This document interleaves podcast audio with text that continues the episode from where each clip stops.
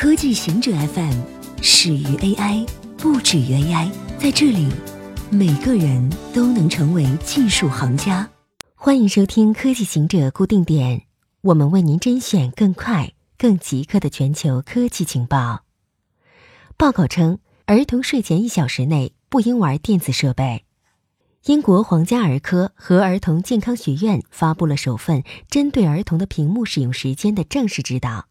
这份指导没有说明每天最多不应超过多长时间，只是建议在睡前一小时内避免使用智能手机、游戏和其他数字设备，以免影响睡眠。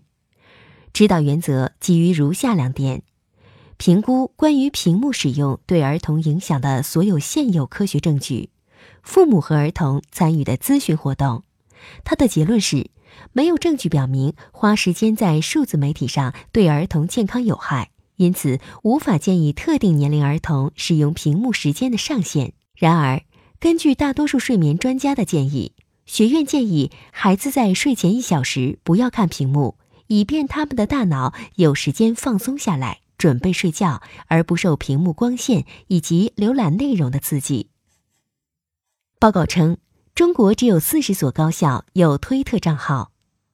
北京师范大学新媒体传播研究中心等发布了《二零一八中国大学海外传播网络力报告》，通过挖掘谷歌、维基百科、脸书、推特、Instagram、YouTube 六个平台数据，对中国高校的海外网络传播力做全景分析。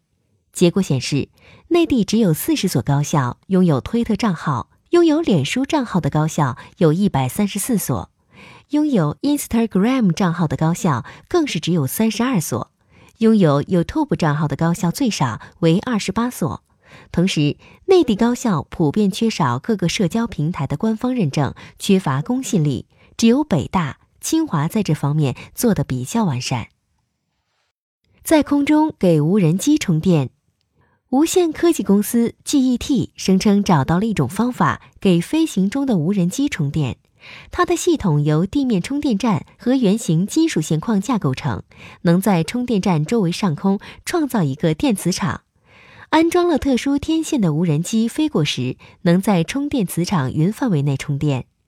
八分钟的充电时间能转变成三十分钟的飞行时间。一个 GET 充电站和两个定制无人机目前售价十二万美元。军方可能会对这种不需要降落的无人机充电技术最感兴趣。肯尼亚将在小学教普通话。肯尼亚的小学将从二零二零年起开始教普通话，此举旨在改善与中国的贸易和关系，增加求职者的职场竞争力。肯尼亚的课程开发机构。Kid 表示，普通话教学大纲的设计和范围完成制定完成，将于二零二零年推出。四年级及以上的小学生都可以参加该课程。Kid 负责人指出，随着中国在世界经济中地位的增长，普通话在全球的流行，肯尼亚将能从学习普通话上受益。AMD 宣布七纳米桌面处理器和显卡。在 CES 展会上，AMD 展示了工程测试版的七纳米人兔处理器以及架构未变的七纳米显卡。Radeon Seven 新一代人兔桌面处理器将在今年 Q2、Q3 发布。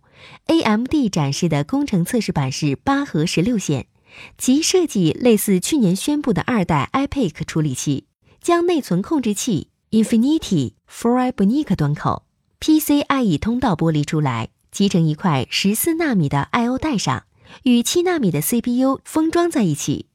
工程测试版集成了一个 I/O 带和一个 CPU 带，整块芯片仍然有很大的剩余空间，也就是 AMD 可以再整合一个 CPU 带或 GPU 带。